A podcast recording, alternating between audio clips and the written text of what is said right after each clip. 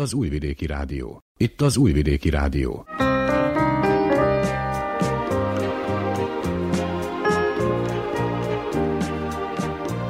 Egészségügyi mozaik.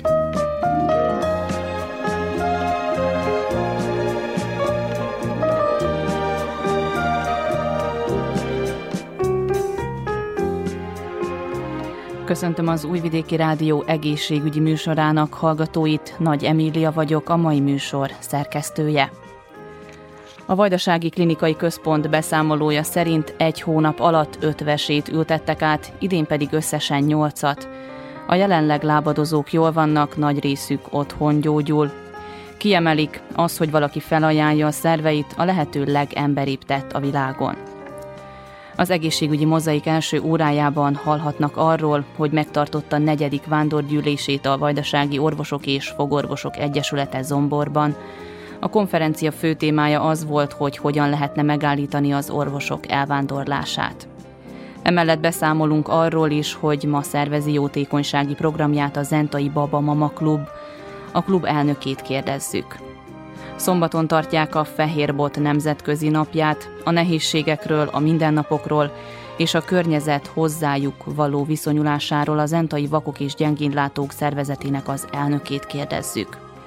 A hétvégén rendezik meg Szabadkán az első lelki egészség fesztiválját. A részletes programról műsorunk második órájában az Emanci című független produkcióban hallhatnak.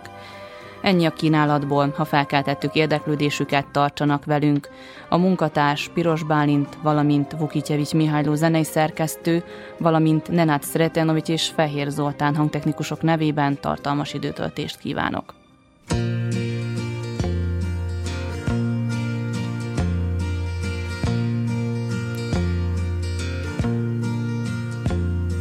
In a bar in Toledo, across from the depot, on a bar stool she took off her ring. I thought I'd get closer, so I walked on over. I sat down and asked her her name. When the drinks finally hit her, she said, I'm no quitter, but I finally quit living on dreams.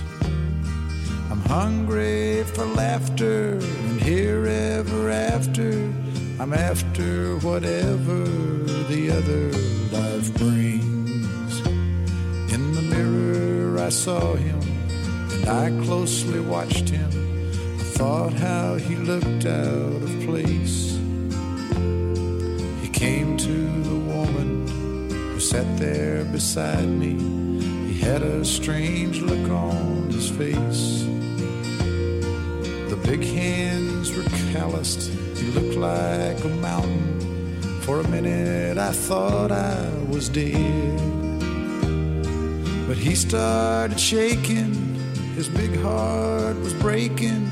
He turned to the woman and said, You picked a fine time to leave me, Lucille.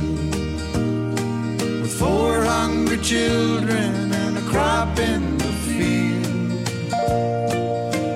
had some bad times, lived through some sad times, but this time you're hurting won't heal. You picked a fine time to leave me, Lucille. After he left us, I ordered more whiskey. I thought how she'd made him look small. From the lights of the bar room to a rented hotel room, we walked without talking at all.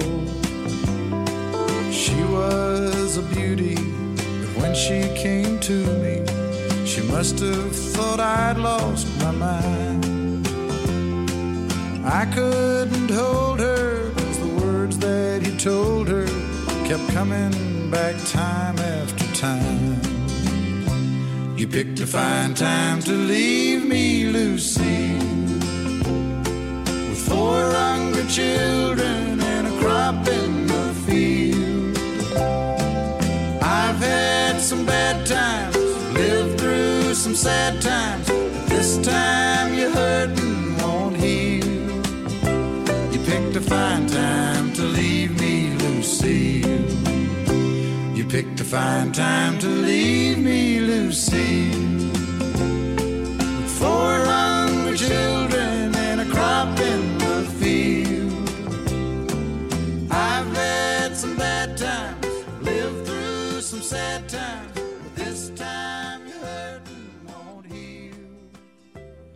A Vajdasági Magyar Orvosok és Fogorvosok Egyesülete a hétvégén tartotta szakmai gyűlését Zomborban. Bagi Boján a szervezet elnöke elmondta, hasonló rendezvények szervezésével igyekeznek valamilyen megoldást találni a kialakult problémára. Őt hallják elsőként a következő összeállításban. A Vajdasági Magyar Orvosok és Fogorvosok Egyesülete valójában fiatal egyesület, amely nem a legjobb időben született meg, ami a körülményeket illeti. 2019. november 9-én alakult meg Szabadkán, azzal a célral, hogy valójában mindenki, aki a közösségünkhöz tartozik, nyereségben részesüljön, ahogy az orvosok, úgy a betegek is, és az egész közösségünk. Az Egyesületnek alapcélja az, az, hogy összekösse a vajdasági magyar orvosokat, hogy megismerjék egymást az emberek, és hogy olyan szakmai és baráti viszonyok alakuljanak, amelyből valójában az orvosok is, meg a betegek is profitálni fognak, azzal, hogy a betegellátás sokkal könnyebben, direkt kommunikációban tudjon működni. Sajnos 2020 elején elkezdődött a Covid járvány, amikor a működésünket alapfokra kellett visszavenni. Azóta ez a harmadik ülésünk, a harmadik szakmai ülésünk júniusban volt a második Újvidéken, és vándor előadásokként próbáljuk bejárni Vajdaságot. Nekünk ebben a pillanatban 77 tagunk van, és mi minden magyar ajkú orvost szívesen várunk, és felhívom ezúttal is, hogy mindenki csatlakozzon hozzánk, és próbáljon saját maga hozzáadni ahhoz, hogy ezek a célok megvalósuljanak, amelyeket az előbb felsoroltam. Hozzánk a mi egyesületünkhöz a fogorvosok is ide tartoznak. Úgy gondoljuk, hogy így lesz széles körű áttekintésünk, és szeretnénk a jövőbe valójában olyan programokat is megfogalmazni, amelyek előre segítenék a vajdaságban dolgozó orvosok munkáját és a betegek ellátását. Itt például arra gondolok, hogy szeretnénk fölkeresni olyan orvosokat, amelyek falu szinten dolgoznak, és próbálnánk jobb körülményeket biztosítani nekik pályázatokon keresztül, meg olyan esetleg anyaországi támogatásokon keresztül, amelyekkel lakhatósági vagy utazási lehetőséget tudnánk javítani. A konferencia fő témája, hogy hogyan lehetne megállítani az orvosok elvándorlását Szerbiában.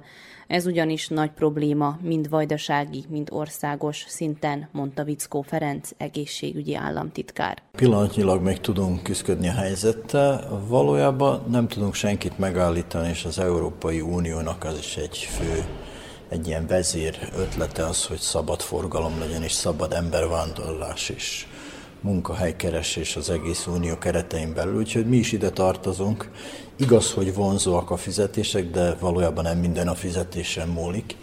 Tehát az, hogy az embereknek olyan munkakörülményeket tudunk most biztosítani a kórházak felújításával, amelyek vonzóbbak lesznek, tudunk további szakosítást biztosítani nekik, tudunk a gyerekeknek jó iskolát biztosítani, ami jó, és a jó jövőt biztos munkahelyet tud nekik biztosítani, akkor ebben a pillanatban már megáll az az elvándorlás, és szerintem az az a pár évben, hát most valamennyire a Covid fertőzésnek is köszönhetően, de azért csökkent, viszont azt mindannyian tudjuk, hogy az Unió sokkal több munkahelyet kínál fel, mert ott is ember, vagyis munkaerő hiány van. És ez persze ez egy, egy természetes folyamat, ami, ami ránk is vár, úgyhogy valószínű közel-keletről, Ázsiából, Afrikából kapunk majd mi is munkásokat. Említette a Covid-ot, össze tudná foglalni azt az időszakot. Most már elbír minden egészségügyi intézmény számolni ezzel a dologgal, illetve hogyha még egyszer egy ilyen helyzetbe kerülnénk, akkor kibírná az egészségügyi szféra? Én azt egy jó kihívásnak és egy nagyon jó munkának mondhatnám, ami az utóbbi két évben lefolyt, hiszen az egészségügy mindenkinek az elvárása ellenében nagyon jó megállt a helyét, és nem omlott össze, hogy az megtörtént még európai országokban is.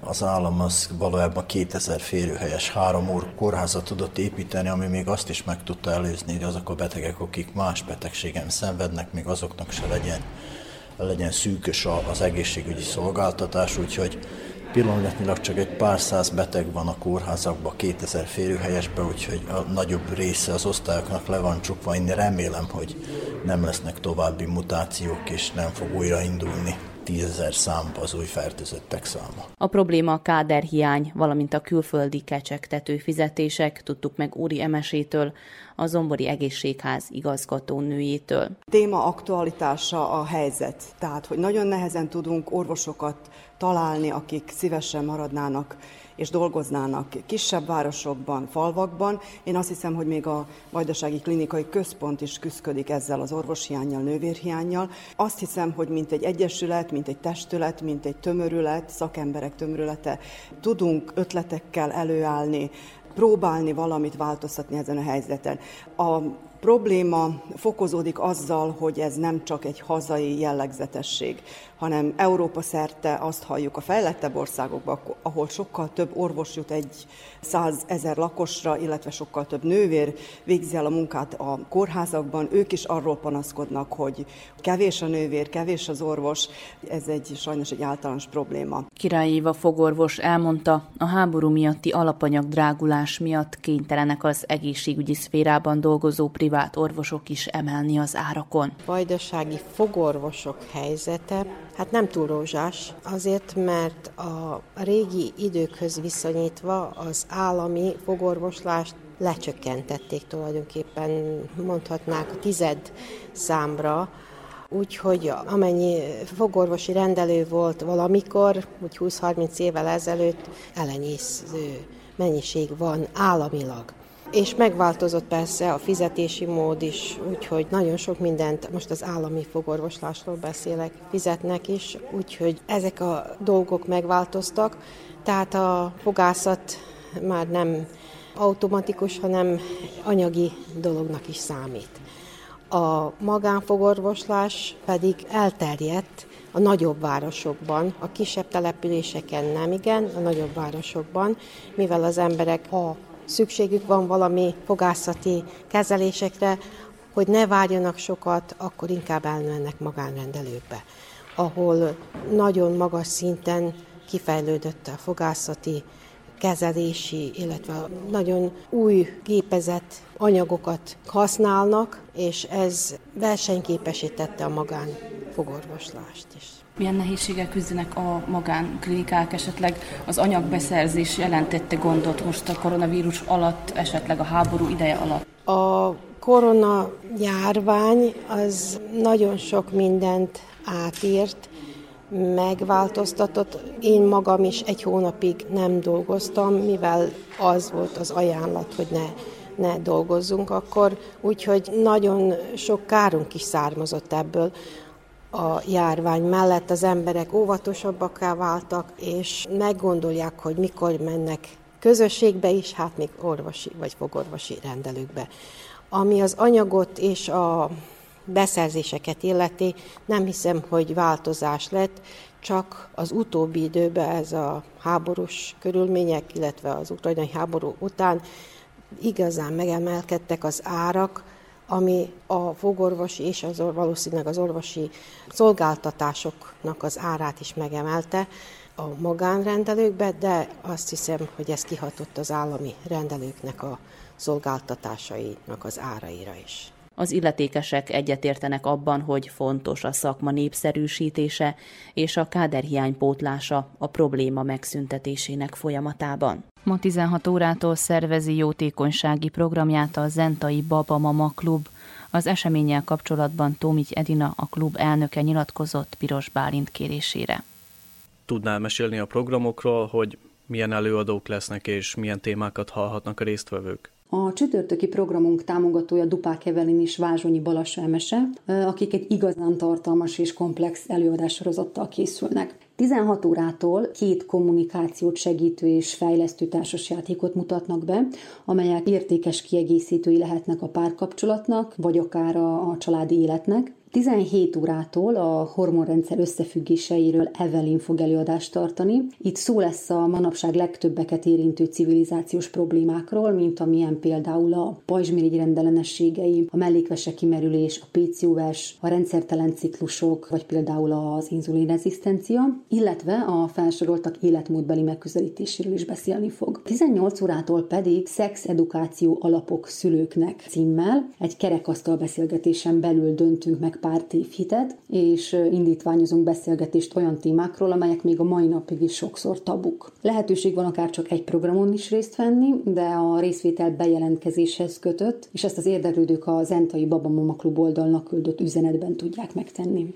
Mire fogja fordítani a Babamama Klubba befolyt összeget? Az Egyesület a programjai megvalósításához és a tulajdonképpen a gördülékeny működéséhez kapott egy termet használatra, amely teljes felújításra szorul. Két teremről van szó, amit egyben nyitottunk, így egy nagyobb teret kaptunk. A korábbi padlóburkolatot fel kellett szedni, majd az egészet újra lebetonozni, ezek a munkálatok már megvannak, illetve megtörtént a gipszplafon kialakítása is. Ami még hátra van, az a, a laminált beszerzése és lerakása, a világító testek vásárlása, valamint a, a falak és a nyílászárók átfestése, majd pedig a berendezés. Ezekre gyűjtünk még, és a befolyt összegest is erre fordítjuk. Aki esetleg nem tud részt venni az eseményen, az hogyan tudja támogatni a Baba Mama klubot? Van egy erre a célra a gyűjtésre létrehozott csoportunk a közösségi oldalon, ahol különféle felajánlott termékeket és szolgáltatásokat bocsátunk licitre, és az ebből befolyt összeget a felújítási munkálatokra fordítjuk. Lesznek még jótékonysági programjaink, amelyek szintén ezt a beruházást hivatottak támogatni. Milyen programotok lesz még a közeljövőben? Október a mellrák elleni kampány hónapja, és ennek apropóján október 26-án mellrák prevenciós tájékoztató programot tartunk Zentán a népi technikában, melynek célja a mellrák szűrés, az önvizsgálat, valamint a korai felismerés szerepének fontosságára történő figyelemfelhívás. A program menetrendje a következő lesz. 18 órától dr. Palotás Gábor szülésznőgyógyász szakorvos beszél majd a merrákról és annak prevenciójáról. Mit tehetünk a megelőzés érdekében, illetve mi a teendő csomó észlelése esetén. 18.30-tól én szólok majd néhány szót arról, hogy mit mond a tudomány és a tapasztalata a szoktatás jótékony hatásáról a rák megelőzésében. 18.40-től Berta Berényi tíme a táp táplálkozási szakértő válaszolja meg a kérdést, hogy vajon segíthet-e a jód a mellrák megelőzésében. 1855-től dr. Apró Arnold onkológus az emlőrák kezeléséről, gyógyításáról, félelmekről, reményekről, elvárásokról és lehetőségekről beszél majd az érdeklődőknek, és végül 1925-től Góli Zsanett, egy fiatal anyuka elmeséli a saját történetét, azt, hogy mellrák után is van élet. A program minden korosztálynak szól, mindenkit szeretettel várunk, és a belépés ingyenes.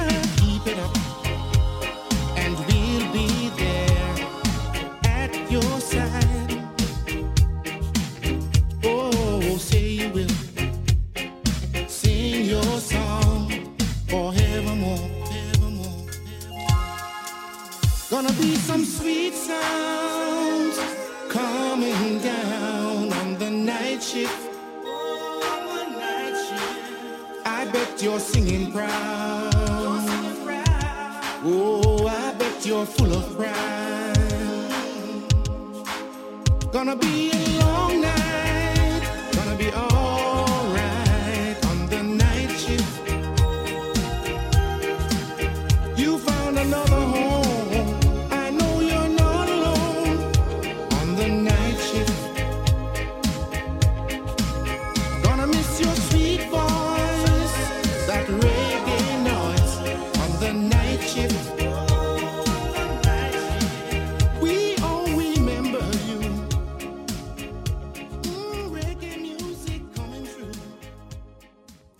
Szombaton tartják a Fehér Bot világnapját. Ezen a napon világszerte a vakok és gyengénlátók problémáira hívják fel a figyelmet. A Zentai Vakok és Gyengénlátók Szervezete 2012. áprilisától működik, mint önálló egyesület, amely addig a Szabadkai Szervezet tagja volt. Györe Árpád elnököt, az Egyesület alapító tagját először a kezdeti nehézségekről kérdeztük. A szabadkai szervezet abban az időben nem foglalkozott az entai vakok és gyengénlátók tagjaival. A távolság is közbejátszott, mert Szabadkai Zenta között elég nagy távolság van. Őnekik a céljuk az volt, hogy a Zenta pénzelje a zentai vakokat, amit ők megkaptak, és ők avval aztán gazdálkodtak az ő saját részükre. Mikor mi megalakítottuk az Egyesületet, problémánk volt, hogy ki kellett kérnünk a Szabadkai Egyesülettől az orvosi kartonokat a vakoknak, mert itt minden vak személynek, aki ide be van társulva, vagy gyengénlátónak, van egy orvosi kartonja, ami alapján társul az Egyesületbe. Szórólapokat készítettünk, és kitizgéltük a városban minden irányba, hogy megnyitottuk az Entei Vakok és Gyengénlátók szervezetét, és aki érintett ebben az ügyben, az nyugodtan jelentkezhet itt, és betársulhat az Entai Egyesületbe. És így annyian betársultak, hogy meglett a föltételünk arra egy hónapon belül, hogy betársuljunk a Vajdasági Vakok Szövetségébe. Ők pedig automatikusan betársítottak bennünket a Szerbiai Vakok Szövetségébe. És akkor így lettünk tagjai a Vajdasági Vakok Szövetségének is, és a Szerbiai Vakok Szövetségének is.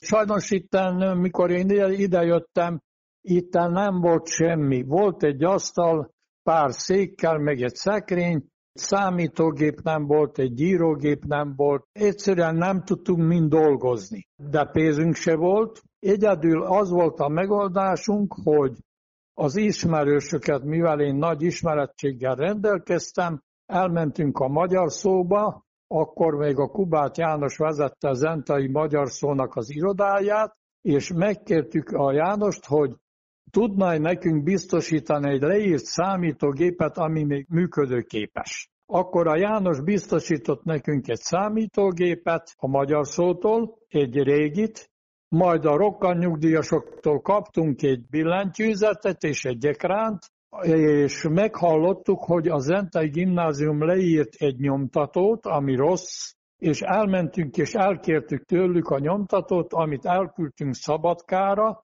hogy javítják meg a szervizbe, és mikor megjavították, így állítottuk össze az első számítógépünket, hogy tudjunk dolgozni és aztán már könnyebb volt a munka, mert aztán már bizonyos dokumentumokat, amit kellett folyósítani tovább, azt a bolt min megírnunk.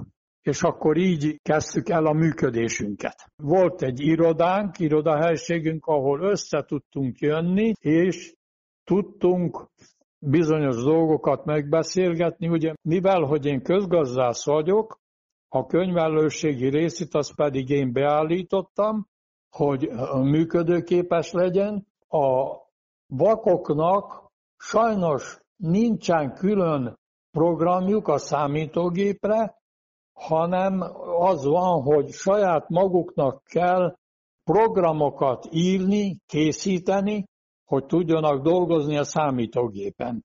Továbbá fel kell tenni egy beszélő programot a számítógépre, mivel hogy nem látunk írni, olvasni, akkor mondja a számítógép beszéljen, hogy mit kell csinálni. Ez mind meg lett csinálva, pályáztam egy komplet számítógép rendszerre. És akkor így megkaptuk a számítógépet, és tudtunk továbbá működni rajta. Későbbiek folyamán a saját eszközeinkből, ahogy rendesen dolgoztunk már, akkor a községi pénzekből vettünk még egy számítógép rendszert, amin pedig könyvelünk.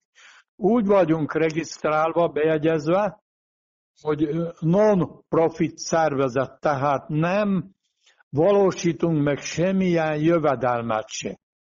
Tehát nincs lehetőségünk rá, hanem mi támogatásból élünk, a minisztérium, a szociális minisztérium támogatásából, ahova pályázatot, tehát projektot írunk, majd a községi pályázatból, a, oda is projektot írunk, még esetleg, ha még van valaki privát támogatónk, aki támogat bennünket, onnan, ami pénzt kapunk, vagy amire kapunk, amilyen programra, azon köröztül tudunk dolgozni. Vannak sportprogramok is, mert itt egy nagyon fontos dolog van a vakoknál és gyengéllátóknál, hogy ezeket az embereket állandóan le kell kötni, hogy ne legyen nekik idejük odahaza gondolkodni azon, hogy miért is történt meg ővelük ez a vakság, miért is vakultak meg, vagy ment el a látásuk, hanem lekössük őket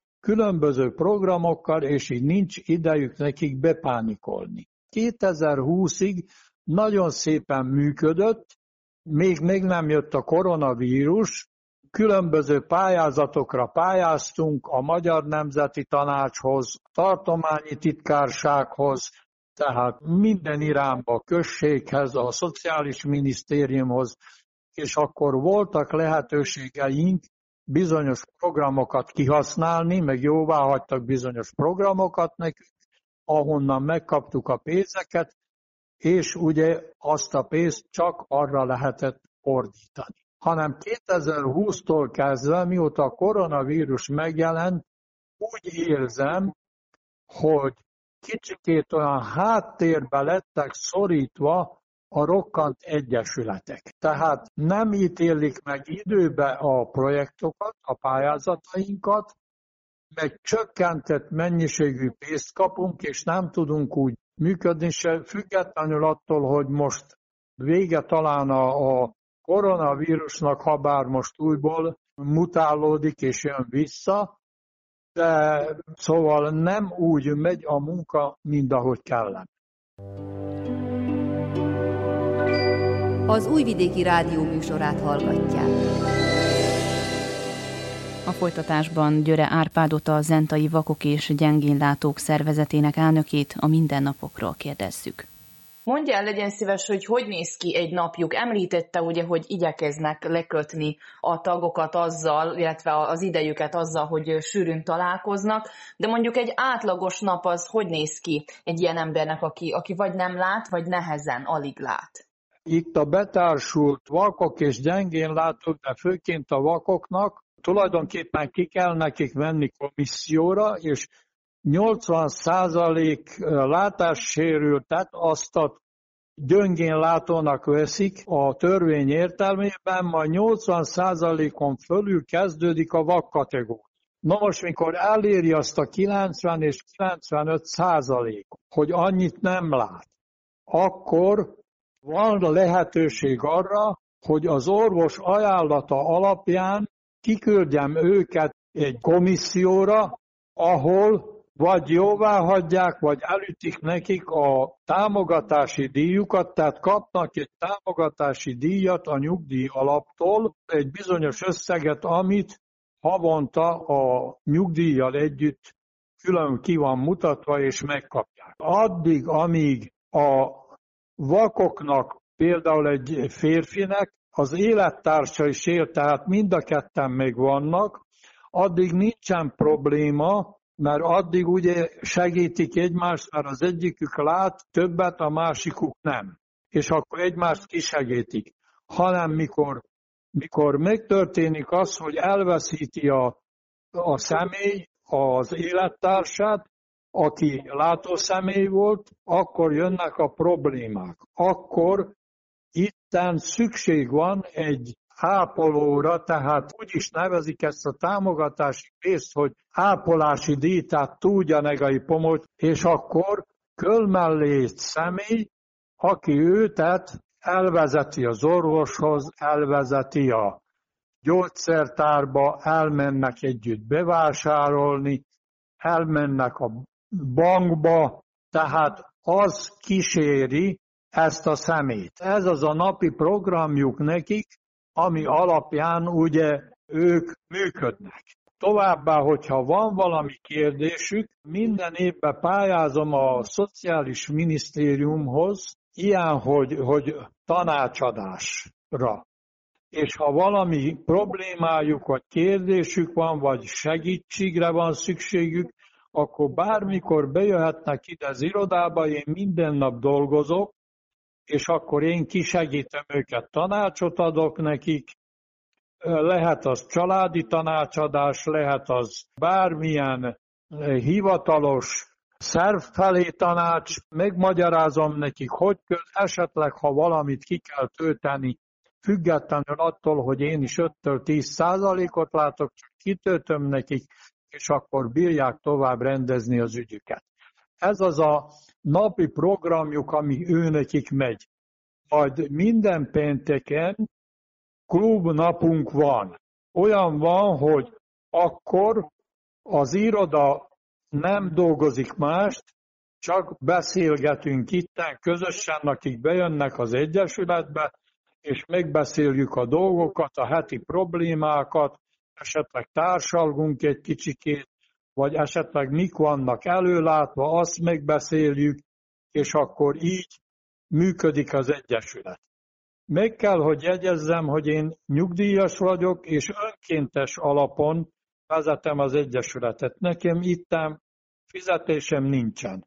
Úgyhogy én minden nap általában úgy van, hogy 8 órától 12 óráig itt vagyok az irodába, szombat-vasárnap kivételével, majd 12 órától rendezem a bankügyleteket, és a részben én könyvelem az Egyesületet, de van egy bizonyos része, amit van egy könyvelőnünk, a város rendezi, akinek nem kell fizetni, ő folytatja tovább a könyvelést. Azt a 12 órától szoktam rendezni. Térjünk át a világnapra, tehát fehér bot. Mit jelent ez a fehér bot, aki esetleg még nem találkozott ezzel a kifejezéssel? Tehát mivel, hogy Október 15-e az a Vakok Világnapjává van nyilvánítva, Nemzetközi Vakok Világnapja, a Fehérbot nemzetközi ünnepe. Fehérbot az tulajdonképpen én úgy szoktam mondani mindig, hogy az a vakoknak a szemük. Azért, mert a fehérbottal közlekedik az utcán, ha nincs neki kísérője, akkor ő azzal el tud menni a boltba is, meg el tud menni a bármilyen ügyet elintézni,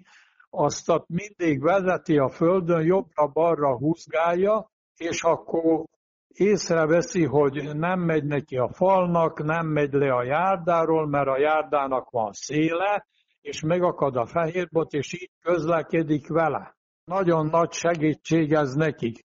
de sajnos az a probléma, hogy Szerbiában még nincsenek bizonyos dolgok megoldva a vakok részéről. Például Zentán csak két beszélő szemafor van, tehát fényjelző lámpa, ami mondja azt, hogy szabad az átkelés, vagy esetleg nem szabad az átkelés. És akkor, ha szabad az átkelés, akkor át kell az úton, de még probléma az, hogy vannak ilyen plastik öntapadós lapocskák, amit leragasztanak a, a zebrának a széléhöz, az vezeti a vakokat köröztül az úttesten. És akkor, mivel hogy itt Zentán ez még nincsen kiépítve, megtörténik az, hogy mikor megy át a zebránál, akkor félre megy, bemegy az autók közé. Ha akar átmenni az úttesten, akkor bizonyos szabályok vannak, tulajdonképpen mindenkinek át kell esni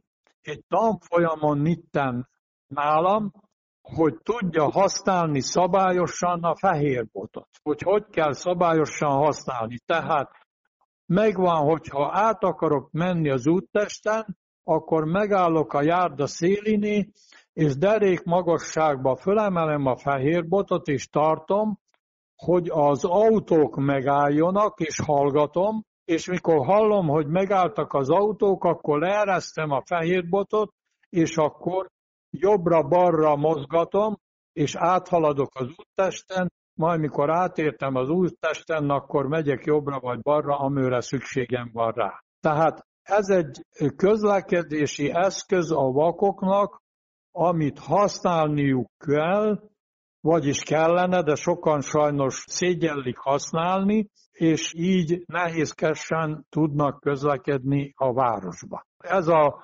Fehérbot nemzetközi ünnepét, ezt mindig megszoktuk minden évben ünnepelni, vagyis már nem is ünnepelni, tartani, mert sajnos ez nem ünnep, hanem ez egy megemlékezés a Vakok Világnapjáról és a Fehér Bot nemzetközi napjáról. Nekünk az idén úgy van megoldva, hogy mi erre pályázni szoktunk a Szociális Minisztériumba, és kérünk tőlük egy bizonyos összeget, hogy mi ezt a napot meg tudjuk tartani. Olyankor összejövünk, van egy klubhelységünk most már a klubhelységünkbe, és akkor megtartom az én beszédemet, és akkor elbeszélgetünk arról, hogy mik a hiányosságok, amire szükségük lenne a vakoknak, hogy szabályosan tudjanak közlekedni a városban, és hogy hogyan lehetne ezt megoldani. Majd az elbeszélgetés után, mivel hogy kapunk egy bizonyos összeget a Szociális Minisztérium, akkor egy szolid ebédre kiszoktunk menni valamelyik étterembe, és ottan pedig folytatjuk a társalgást.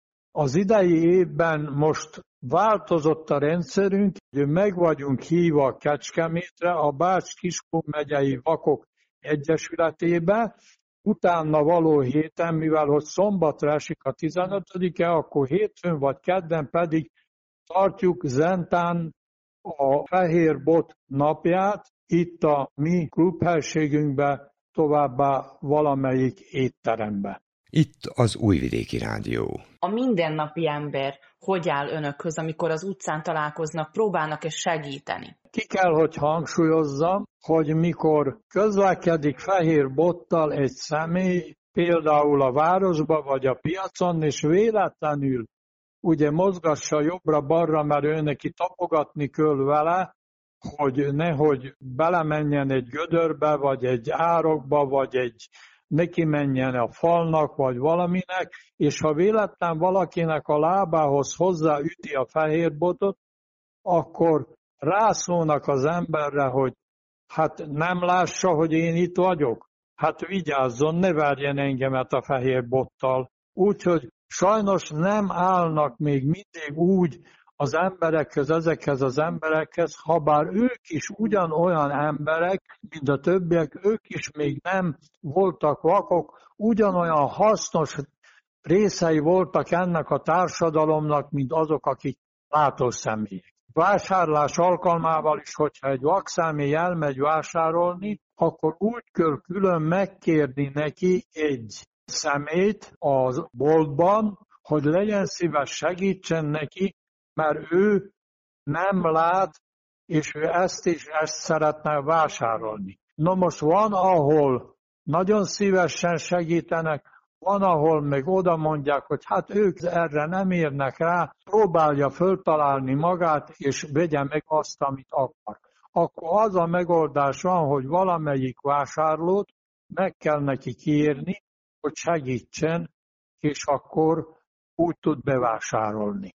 Magyarországon ez teljesen másként van megoldva. Ottan megvannak a jelek, ugye a leragasztva a jelek a zebra mellett, hogy a vakok át tudjanak kelni, sőt a fényjelző lámpáknál is van egy olyan gomb, hogy megnyompassa a gombot, és leállítja a forgalmat, még átmegy a másik oldalra, majd aztán újból megnyomja a gombot, és visszaállítja a lámpát, hogy mehetnek az autók, vagy a kormányirodában is jel van, ahol észleli a fehér bottal a vakszemély, és akkor oda tud menni a lifthez, és a liften esetleg föl tud menni az emeletre, meg ott a hajlandók rögtön lássák, hogy nem látó személyről van szó, rögtön oda mennek hozzá, és megkérdezik, hogy mit segítsenek, és segítik őket, hogy arra az osztályra vezessék, ahova kell nekik menni.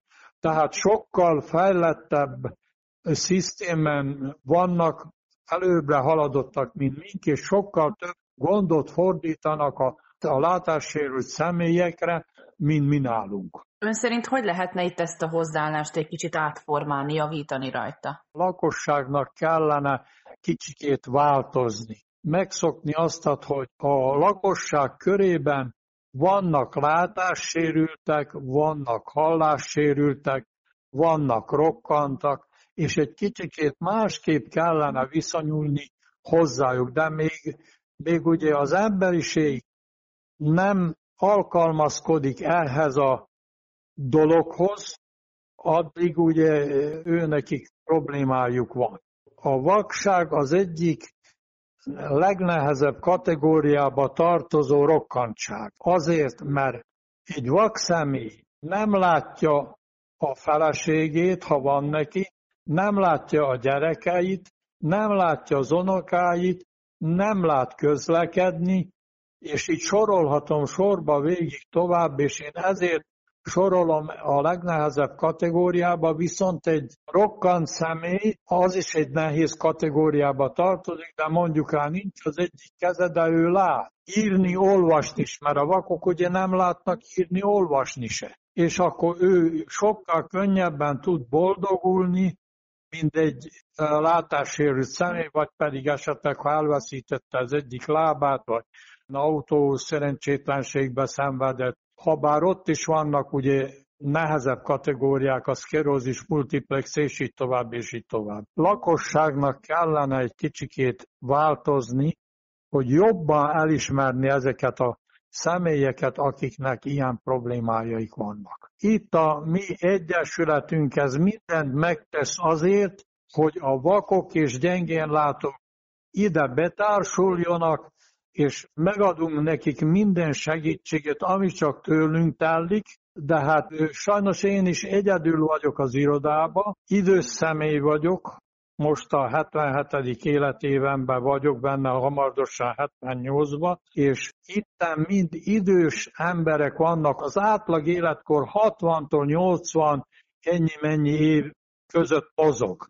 Tehát nincsenek fiatalok, kellene, hogy legyenek fiatalok is, hogy át tudnám adni valakinek, most már imár tíz éve vezetem a Zentai Vakok és Gyengén Lát szervezetét, nagyon szívesen átadnám egy fiatalnak, be is tanítanám, hogy hogy kell itten dolgozni, meg hogy kell viszonyulni, és akkor bejárnák azért én is ide továbbra is, ő meg vezetnél az Egyesületet, mert itten most minden én rám hárul. Nagyon szeretném, ha egy fiatal látássérült személy is lenne itten közöttünk, akinek lenne egy kis rátermettsége és átvenné tőlem ennek az egyesületnek a vezetését. Ugye én vagyok küldött a Beográdi Vakok Szövetségének a képviselőházába, majd a Vajdasági Vakok képviselőházába továbbá igazgatóbizottság tag vagyok a Vajdasági Vakok Szövetségébe, és én képviselem a Szerbiai Vakok Szövetségét a Magyarországos Vakok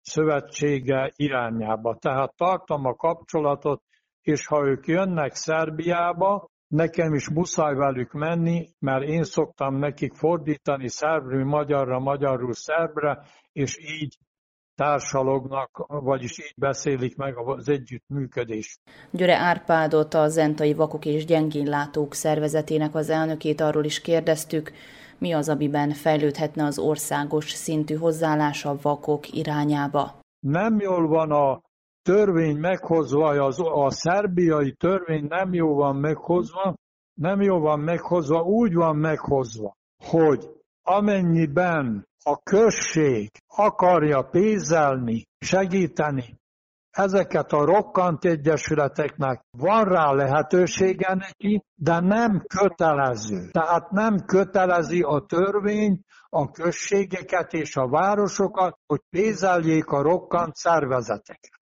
És ez nem jó van.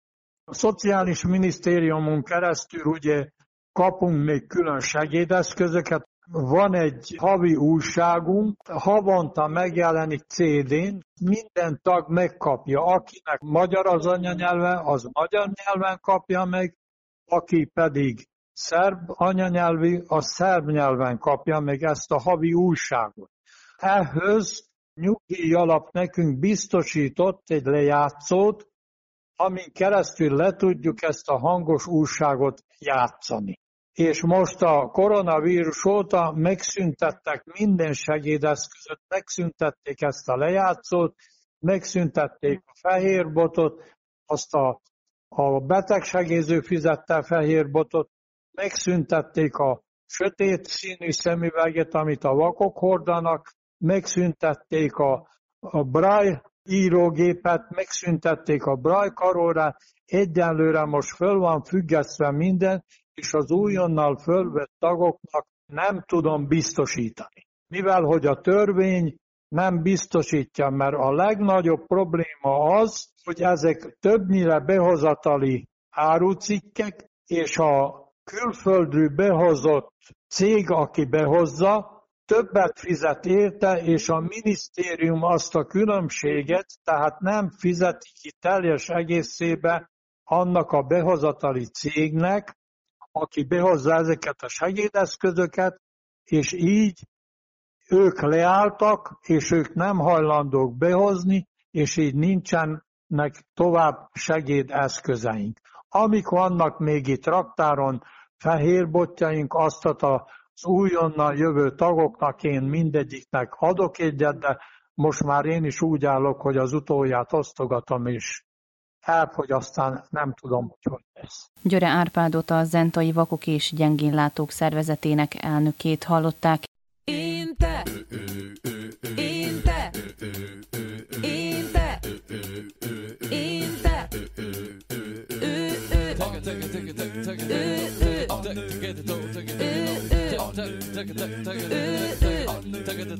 Ez mind, ez mind,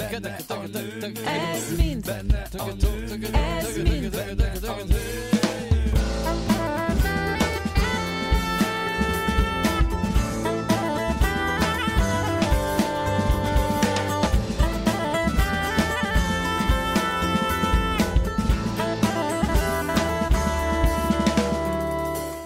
Emanci, a női leg. Női témák nem csak nőknek. Minden héten az Újvidéki Rádióban.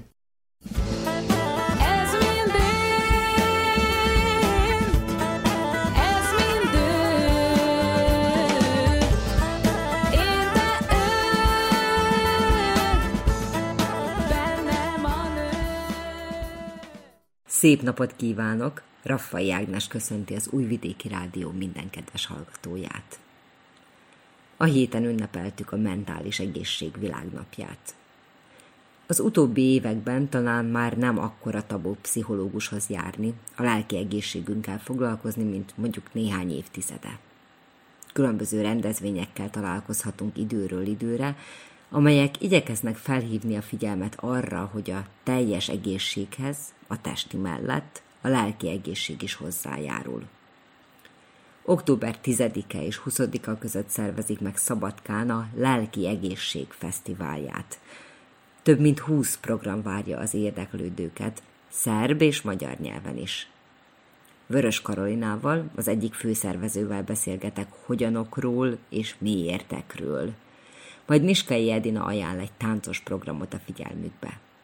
Tartsanak velünk! You'll be the saddest part of me, a part of me that will never be mine. It's obvious tonight is gonna be the loneliest.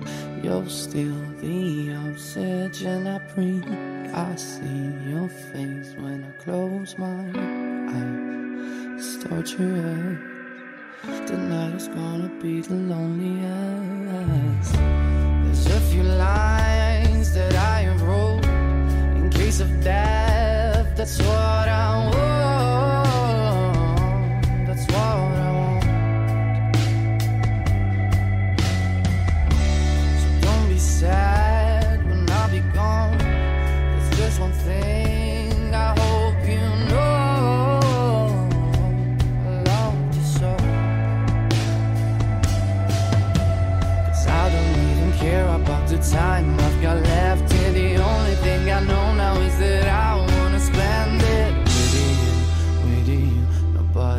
Else here. Tonight is gonna be the loneliest.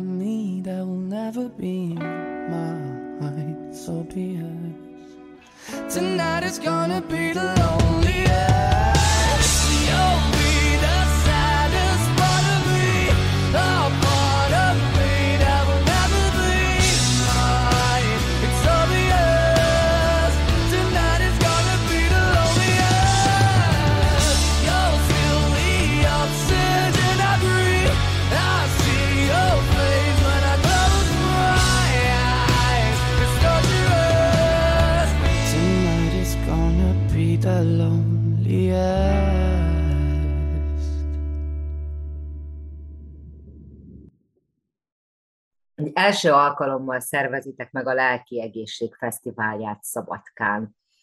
Általában, hogyha a fesztivál szót halljuk, akkor különböző koncertek, meg bulik jutnak az ember eszébe, mert hogy a nagy bezárós időszak után a legtöbbek szerint főleg erre van szükség, de valószínűleg más területeket is kell ápolni az emberben, nem csak a, a szabadságot, nem csak a bulikat. Mi hozta életre, mi indította meg az ötletet a szervezőkben, hogy egy lelki egészségfesztivált rendezzetek? 2016 óta a Újvidéken a Lelkiegészség Fesztiváljának már hagyománya van, hiszen a Vajdasági Közegészségügyi Intézet szervezi ezt idéntől, Szabadka, illetve Topolya is csatlakozik az újvidékiekhez, szélesedik a Vajdaságban. Valahol ez az elmúlt három és fél év nehéz volt mindannyiunk számára, mindannyiunkat érintett, mindaz a változás, ami kihatott testileg, lelkileg ránk. És igen, én úgy érzem számomra ez a fesztivál olyan, mint egy jó nagy koncert, egy jó nagy buli, amikor annak adjuk meg a tiszteletet, hogy a lelki egészséget is egyaránt fontosnak tartjuk, mint a szórakozást, amit egy zenei fesztivál tudna nekünk nyújtani. Ugye említetted ezt a bizonyos három és fél évet, ami, ami mindenkinek az életében nagy változást hozott. Te pszichológusként már korábban is dolgoztál emberekkel, és azóta is ugye folyamatosan dolgozol. Mit tapasztalsz Kijelenthető az, hogy van egy általános változás a lelki téren. Átértékelődtek az emberekben a dolgok. Mindenképpen az elmúlt három és fél kihatott mindannyiunkra, tehát attól függetlenül, hogy valaki pszichológus, vagy szakmabeli, vagy pedig nem. Tehát az elmúlt három és fél év egy olyan globális hatást keltett bennünk, illetve még a mai napig is ugye ennek nyoma van, hiszen továbbra is ebben élünk. És itt most nem csak a járványra gondolok, hanem a jelenlegi háborús helyzetre is, ami azért érezhető hatása van a jelenlegi infláció. Tehát, hogy egyszerűen a hétköznapjainkban érezzük azt, hogy ezek a változások egy szorító helyzetet idéztek elő bennünk, és ez miatt különböző érzelmi reakciók teljesen normálisak ezekben a helyzetekben, mindannyiunkban érezhető az, hogy feszültebbek vagyunk, vagy jobban félünk, szorunk attól, hogy hogyan fogjuk a jövőben kezelni a helyzeteket, és mivel egy hosszabb ideig tartó helyzetről beszélünk, amely továbbra is jelen van, és nem tudjuk, meddig fog tartani, ezért már ilyen krónikus jelenségeket is észre tudunk venni, például mi a szakmánkban, hogy egyre gyakoribb a különböző szorongással kapcsolatos lelki probléma, vagy pedig a, depresszió, amely eddig is jelen volt, de, de mint hogyha most így valahol karoltva a jelenlegi helyzettel felerősödve ismét jelentkezik. Ezért is fontos valahol a fesztivál, hiszen ez a lelki egészség megőrzését tűzte ki céljául, ahol a lelki egészség megőrzése segít abban, hogy megelőzzük azt, hogy különböző lelki problémák kialakuljanak, és valahol ez lenne fontos, hogy megtanuljuk azt, hogy nem szükséges megvárnunk, hogy olyan nagy baj legyen, amikor már tüzet kell oltania a szakembernek, hanem megtanuljuk azokat a stratégiákat, készségeket, amivel tudunk maguknak segíteni, hogy a különböző kihívásokat és mindennapi akadályokat könnyebben le tudjuk győzni, anélkül, hogy ennek maradandó lelki vagy testi hatása legyen. A programot milyen gondolatok mentén állítottátok össze? Szabadkán, mivel első alkalommal szervezzük, őszintén szóval nagyon kevés időnk volt arra, hogy összegyűjtsük az gondolatainkat, hogy akkor ki, kinek is jelentkezünk. Az volt a célunk, hogy minél több olyan szervezetet összekössünk, akik a lelki egészségnek valamilyen területén tevékenykednek, és állami, illetve civil szervezetek is jelen vannak.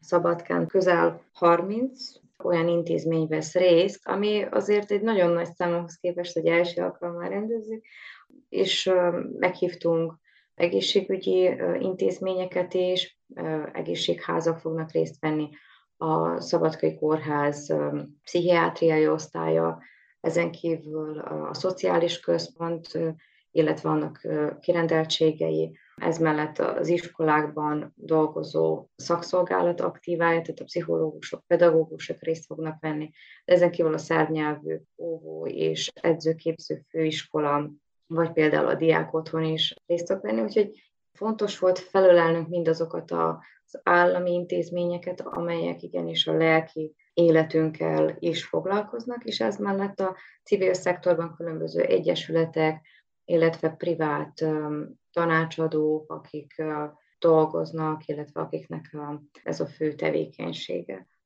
A célközönséget meg tudod nevezni? Mindenkinek szeretnétek valamit nyújtani, vagy inkább a mondjuk a középkorúakra koncentráltok? Nem. A szabadkaiak annyira, annyira lelkesen ajánlották fel a programokat, hogy amikor így végigfutunk az összes eseményen, amit tervezve lesz, valójában a, a gyerekektől kezdve egészen az idős korosztályig mindenkinek van felajánlva olyan esemény, amit érdekesnek találhat. Úgyhogy bátran nézzék végig, hiszem azt, hogy mindenki találni fog egy olyan, olyan programot, ami, amit érdekesnek tart, vagy ami valamilyen formában felkelti az érdeklődését, úgyhogy hiszem azt, hogy az, hogy minden korosztály és minden célcsoport meg fogja találni azt, amiben valahol úgy szívesen részt venni. Azt gondolom, hogy lelki életünkről, vagy azokról a dolgokról, amik bennünk történnek, a legegyszerűbb és valószínűleg a legőszintébb az embernek a saját anyanyelvén beszélni. Lehet, hogy sokaknak ez is egy fontos szempont a programok kiválasztásakor. Vannak magyar nyelvű programok is a fesztiválon? Igen, jelenleg a 28 programból három lesz magyarul megtartva, remélem jövőre több. Ez a három program Szabadkán lesz, és akkor, hogyha így rendben van, akkor egy picit így beszélnek mindegyikről néhány mondatot. Az első a október 12-én 16 órától a Kortárs galériában lesz megtartva. Ez egy irodalomterápiás műhely, olvasni a sorok között címmel, amelyet Berényi Emőke biblioterapeuta fog tartani. Mivel műhelyről van szó, ez miatt a szám korlátozott, és előzetes bejelentkezés szükséges. De mindenképpen kiemelném azt, hogy minden egyes esemény a fesztivál alatt teljesen ingyenes. Aki még nem hallott erről a módszerről, annak egy picikét mesélni részletesebben arról, hogy mi is a biblioterápia, vagy hogyan kerül az irodalom és a pszichológia kapcsolatba. A biblioterápia valójában a művészetterápiának egyik ága, amely irodalmat használ, illetve különböző szövegeket arra, hogy beindítsa bennünk az önismereti folyamatokat és az önfeltáró folyamatokat. Ez a műhely, az irodalomterápiás műhely arra is szolgál, hogy bemutassa a módszert, és hogy a résztvevők érezhetik, tapasztalhatják valójában a hatását. Úgyhogy én mindenkit, aki szereti az irodalmat, az arra bátorítanám, hogy minél előbb jelentkezzen be és foglaljon helyet magának október 14-én egy meseterápiás pszichodrámás műhely lesz megszervezve a Spektrum Személyiségfejlesztő Központban. Rizent Tünde és én fogjuk tartani, amelynek a, a célja ezek az eszközök, módszerek használatával a transgenerációs erőforrásoknak a felfedezéssel, mobilizálása lesz. Egy jó és rossz hír is egyben az, hogy, hogy ez a műhely már megtelt, tehát ilyen rekordidő alatt bejelentkeztek, és már, már nem tudunk új személyeket fogadni, de mindenképpen ez egy jó visszajelzés nekünk, hogy akkor a jövő évre talán egy nagyobb számú műhelyt tartsunk, szervezzünk meg a fesztivál keretein belül. Miért pont ez a téma mellett döntöttetek? Az idei fesztiválnak a mottoja a lelki egészség és a kultúra, így egyrészt olyan témákat választottunk az összprogramon belül, ami, ami a fesztivál keretén belül kerül megrendezésre, amelyek olyan kérdésekkel foglalkoznak, hogy a kultúra különböző aspektusai hogyan befolyásolják a mentális egészséget, illetve arra is, hogy milyen kultúrája van a mentális egészség megőrzésének. És ezt így a program során észre, észre is lehet venni, hogy az irodalom, a mesék, a színjátszás, a film, a művészet úgy általában ismétlődik, hiszen azt szeretnénk kiemelni, hogy nem csak az egészségügy, az, ami a lelki egészséggel foglalkozik, vagy az iskolák, hanem ugyanúgy a kultúrának és, illetve az alkotásnak, a kreativitásnak nagyon nagy szerepe van a lelki egészség megőrzésében. Kutatások bizonyították azt, hogy az önkifejező folyamatoknak pozitív hatása van a stressz feloldására, az érzelmek kifejezésére, az érzelmek szabályozására, az önkifejezésre valójában, és mindenképpen szeretjük volna ezáltal a szabadkai kultúrával foglalkozó intézményeket is együttműködésre szólítani. Ezért például a Városi Könyvtár, a Portás Galéria, a Danilok is alapítvány, és más intézmények is helyet adnak a fesztivál eseményeinek, aminek nagyon, nagyon örülünk és nagyon hálásak vagyunk nekik. A harmadik magyar nyelvű program, ez egy előadás lesz, Kugyik Lídia szervezésében, a helyszín pedig a Danilok is alapítvány lesz, ha bár ez előadás, de maga a helyszín korlátolt számban tudja fogadni a jelenlevőket, ezért előzetes bejelentkezés itt is szükséges. Ez az előadás a különböző kultúrák emberének viselkedésével, illetve világ nézőpontjával foglalkozik, valamint azzal, hogy a különböző nevelési stílusok hogyan kapcsolódnak össze a mentális egészséggel egy-egy adott kultúrában. A szerb nyelven zajló programok közül mit emelnél ki? Számodra mi a legkedvesebb? Ó, nagyon örülök ennek a kérdésednek, és annak is örülök, hogy ezt, ezt az előadást, ez egy előadás lesz, amit ki szeretnék emelni. Az előadást bárhonnan lehet hallgatni, mert online is elérhető lesz, de aki élőben szeretné követni, az a Városi Könyvtár olvasótermében tud október 18-án ott lenni. Belgrádi kolléganőm Zólevics Jelena fog a pszichoterápiás kezdetekről beszélni. Dr. Sugár Miklós életéről és munkásságáról fog előadást tartani. Ő kutatta fel életének részleteit, mivel az első szerbiai, vagyis abban az időben még királyságról beszélhetünk, amikor ő élt, 1897-ben született Szabadkán, orvos volt, illetve specialista ideggyógyász, és az első, aki pszichoanalitikus pszichoterápiás képzést fejezett be, és az első magánpraxist 1927-ben nyitotta meg Szabadkán a jelenlegi Petőfi Sándor utcában. És itt tényleg így a szerb, horvát, szlovén királyság területéről beszélek.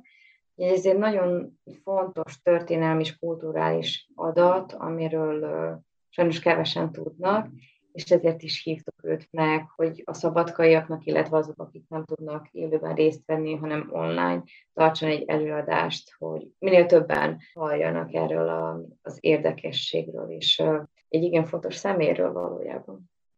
Lesz egy érdekes kerekasztal beszélgetés, amire nagyon büszke vagyok, hogy az Infostúd, illetve az Ametek dolgozóinak már tapasztalata van abban, hogy milyen az, amikor a munkaszervezeten belül a munkáltató odafigyel a munkásainak lelki egészségére, kutatást is végeztek, felmérték ennek az eredményeit, amit be is fognak mutatni majd ez az előadás során.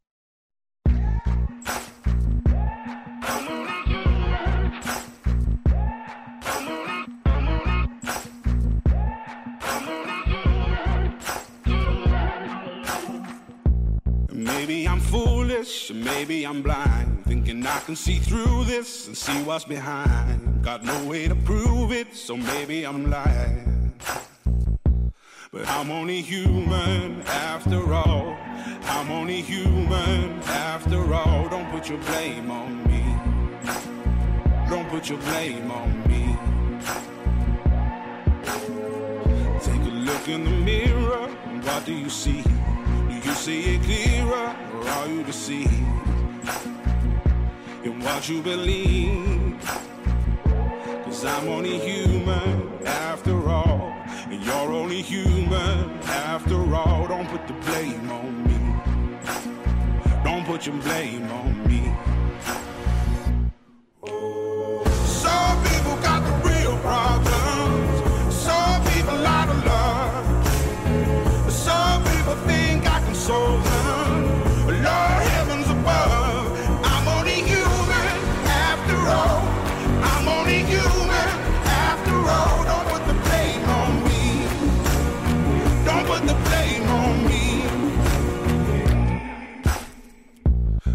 My opinion, don't ask me to lie. And beg for forgiveness for making you cry. For making you cry. Cause I'm only human after all.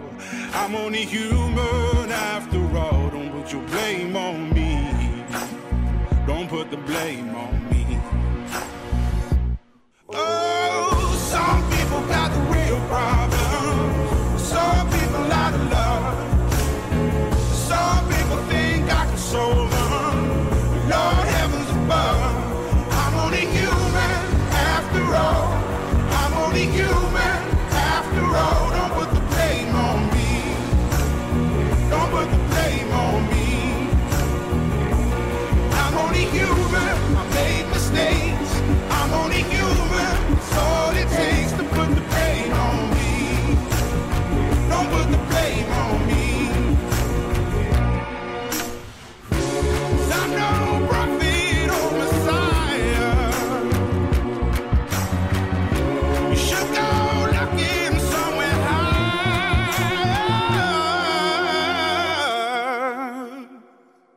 I'm only human after all.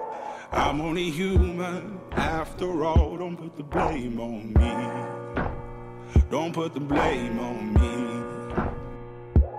I'm only human. I do what I can. I'm just a man. I do what I can. Don't put the blame on me. Don't put your blame on me.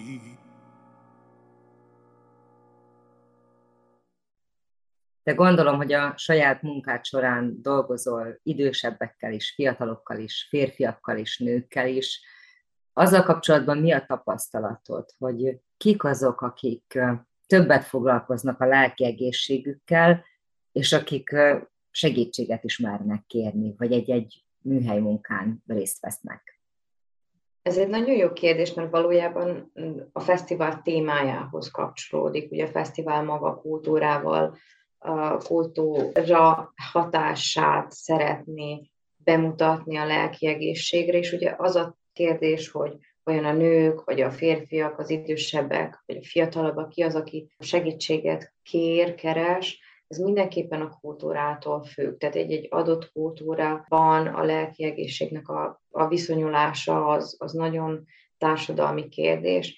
Ugye a mi tapasztalatunk alapján főként a nők azok, akik előbb észreveszik, hogyha probléma van, akár a gyereknél, akár a házasságban, vagy a családban, és ők azok, akik elindítják ezt a folyamatot, hogy akkor tenni kell. Tehát általában a nők azok, akik indítványozzák a beszélgetéseket arról, hogy hogyan is érzik magukat, hogy hogyha gond van, akkor valamiről beszélgetni kell. Úgyhogy talán ez egy, ez egy jó kérdés, hiszen valahol egy, egy ilyen hagyománya van nálunk, de a fesztivállal célunk ezt is változtatni, egyre inkább veszük észre, hogy a fiatalok, a kamaszok, azok, akik segítséget kérnek, vagy szólnak a szüleiknek, hogy, hogy úgy érzik, hogy szeretnének valakivel beszélni. Tehát, hogy valahol változik ez a generációs különbség, és feloldódik az a tabu, hogy a gondokról, illetve az érzelmeinkről nem jó, nem szabad beszélni. Szerinted mi miatt nyitottabbak, vagy érzékenyebbek erre a nők? Nagyon egyszerű biológiai válaszom van, valahol, valahol fontos ezt a biológiai részünket is validálni. Ugye a nők, vagyis az anyák egy olyan intuitív és szenzitív készséggel rendelkeznek, hiszen ők az első személy az újszülött életében, akinek rá kell érezni és meg kell tanulnia az, hogy a csecsemő sírásával milyen szükségletét fejezik ki. Tehát ők, nekik egy, egy sokkal érzékenyebb érzelmi világuk van általában, és ezt ők, ugye a nők életük különböző kapcsolataiban, különböző fázisaiban is ugyanúgy használják, nem csak az újszülöttekkel, hanem, hanem valahol így minden kapcsolatban, ami számukra fontos. Ez egy nagy adomány, hogy a nőkben ez, ez így megvan, és, és ápolni kell, fontos, hiszen ennek az ápolása valójában a, a lelki egészségükhöz tartozik. Mindenképpen fontos odafigyelni a megérzésekre, arra, amit egy nő észrevesz, amit egy nő kifejez, szóvá tesz, mert, mert ezek, ezek nagyon fontos rálátások.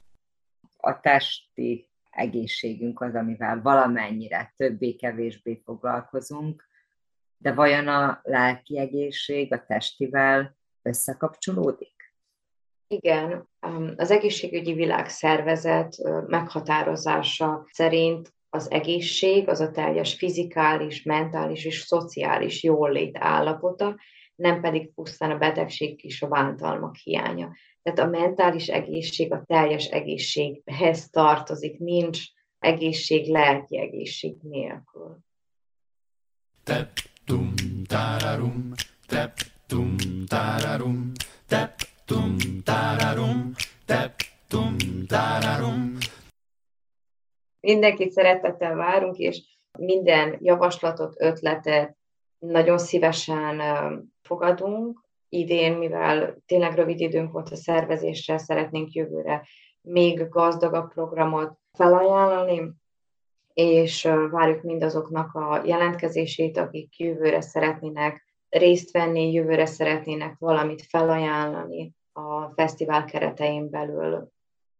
A pontos programot a Vajdasági Közegészségügyi Intézet honlapján, Facebook oldalán, illetve van egy külön Facebook oldal, aminek szerb neve van, Fesztivál Mentálnak Zdravja, ez egy minden egyes program elérhető.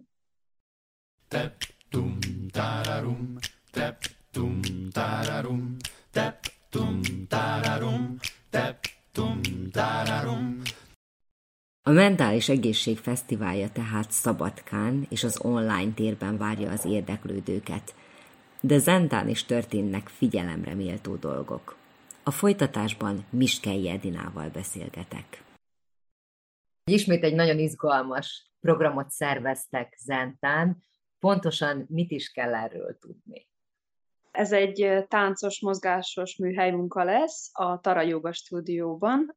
Hát ugye szokásunkhoz híven mozogni fogunk a szó minden értelmében, úgy fizikai, úgy átvitt értelemben is, megmozgatjuk, átmozgatjuk magunkat. A műhely munka szerb nyelven fog zajlani, és a címe Isplési Szebe, vagyis táncolod ki magadat, tehát arról szólna, hogy minél jobban felfedjük ezeket a magunkban rejlő kis zugokat, kincseket, amikkel szeretnénk táncolni, amiket szeretnénk tudatosítani magunkban, és ezáltal a mindennapi életben is kiaknázni ezeknek a lehetőségeit, és alkalmazni, ezekkel felvértezve úgymond egy teljesebb életet élni. Bármilyen előtudás szükséges egy, egy ilyen műhely munkán való részvételhez, vagy a teljesen amatőrök is bátran csatlakozhatnak? Semmilyen előtudásra nincs szükség, mindenkit szívesen látok.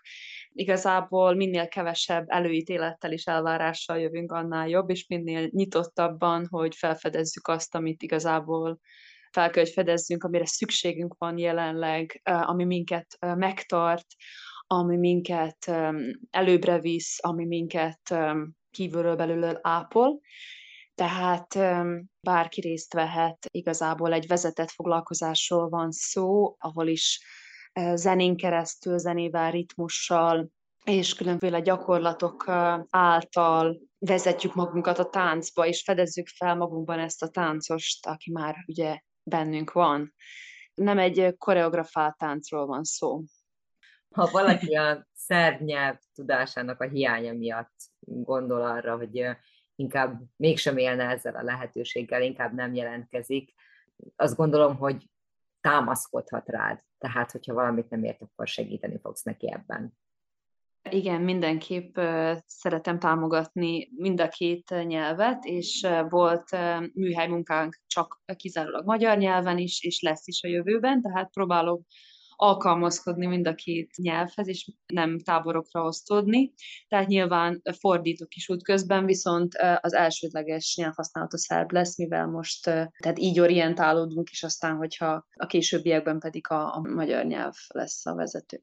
Én minél jobban bátorítanám a férfiakat, hogy csatlakozzanak hozzánk. Az igaz, hogy a nők bátrabbnak bizonyultak ezen a területen, de mm, szerintem mindannyiunk nevében szólok, hogy nagyon szeretnénk, hogyha ez bővülne minél több férfi ismerőssel is, és voltak már férfiak is nyilván vettek részt a foglalkozásokon. Úgyhogy mind a két nemnek melegen ajánlom hol tudnak jelentkezni az érdeklődők, illetve hol tudnak utána járni az információknak? Jelentkezni az e-mail címemre tudnak, edinamiskei.hotmail.com vagy a Facebookon is meg tudják keresni az eseményt, rá tudnak kattintani, és egy kicsit bővebben tájékozódni az esemény részleteiről, vagy nyugodtan megkereshetnek engem is személyesen Facebook vagy e-mail által. Tehát mindenkit izgatottan várok most szombaton délután 4 órától, körülbelül 7 óráig fogunk táncolni az Iszplési Szebe nevű műhelymunkán. A Tara Yoga stúdióban Zentán. Tep, tum, tararum, tep, tum, tararum, tep, tum, tararum, tep, tum, tararum. Kedves hallgatóink, ennyi fért mai műsorunkba. Köszönöm figyelmüket! A szerkesztő Raffai Ágnes mára búcsúzik Önöktől. Kedves hallgatóink, Önök az Újvidéki Rádió egészségügyi műsorát hallották, amelynek első órájában hallhattak arról, hogy megtartotta negyedik vándorgyűlését a Vajdasági Orvosok és Fogorvosok Egyesülete Zomborban. A konferencia fő témája az volt, hogy hogyan lehetne megállítani az orvosok elvándorlását. Emellett beszámoltunk arról is, hogy ma szervezi jótékonysági programját a Zentai Baba Mama Klub. A klub elnökét kérdeztük. Szombaton tartják a Fehérbot nemzetközi napját, a nehézségekről, a mindennapokról és a környezet hozzájuk való viszonyulásáról a Zentai Vakok és Gyengénlátók szervezetének az elnökét kérdeztük. A hétvégén rendezik meg Szabadkán az első lelki egészség fesztiválját, a részletes programról műsorunk második órájában az Emanci című független produkcióban hallhattak. A munkatárs Piros Bálint, valamint Vukicsevics Mihályló zenei szerkesztő és Fehér László meg Nenát Szretenovics hangtechnikusok nevében Nagy Emília köszöni meg hallgatóink figyelmét. Műsorunk visszahallgatható a www.rtv.rs.hu honlapon, a médiatárban az egészségügyi mozaik cím alatt.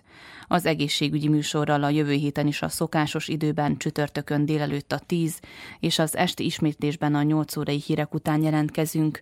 További szép napot és jó rádiózást kívánok!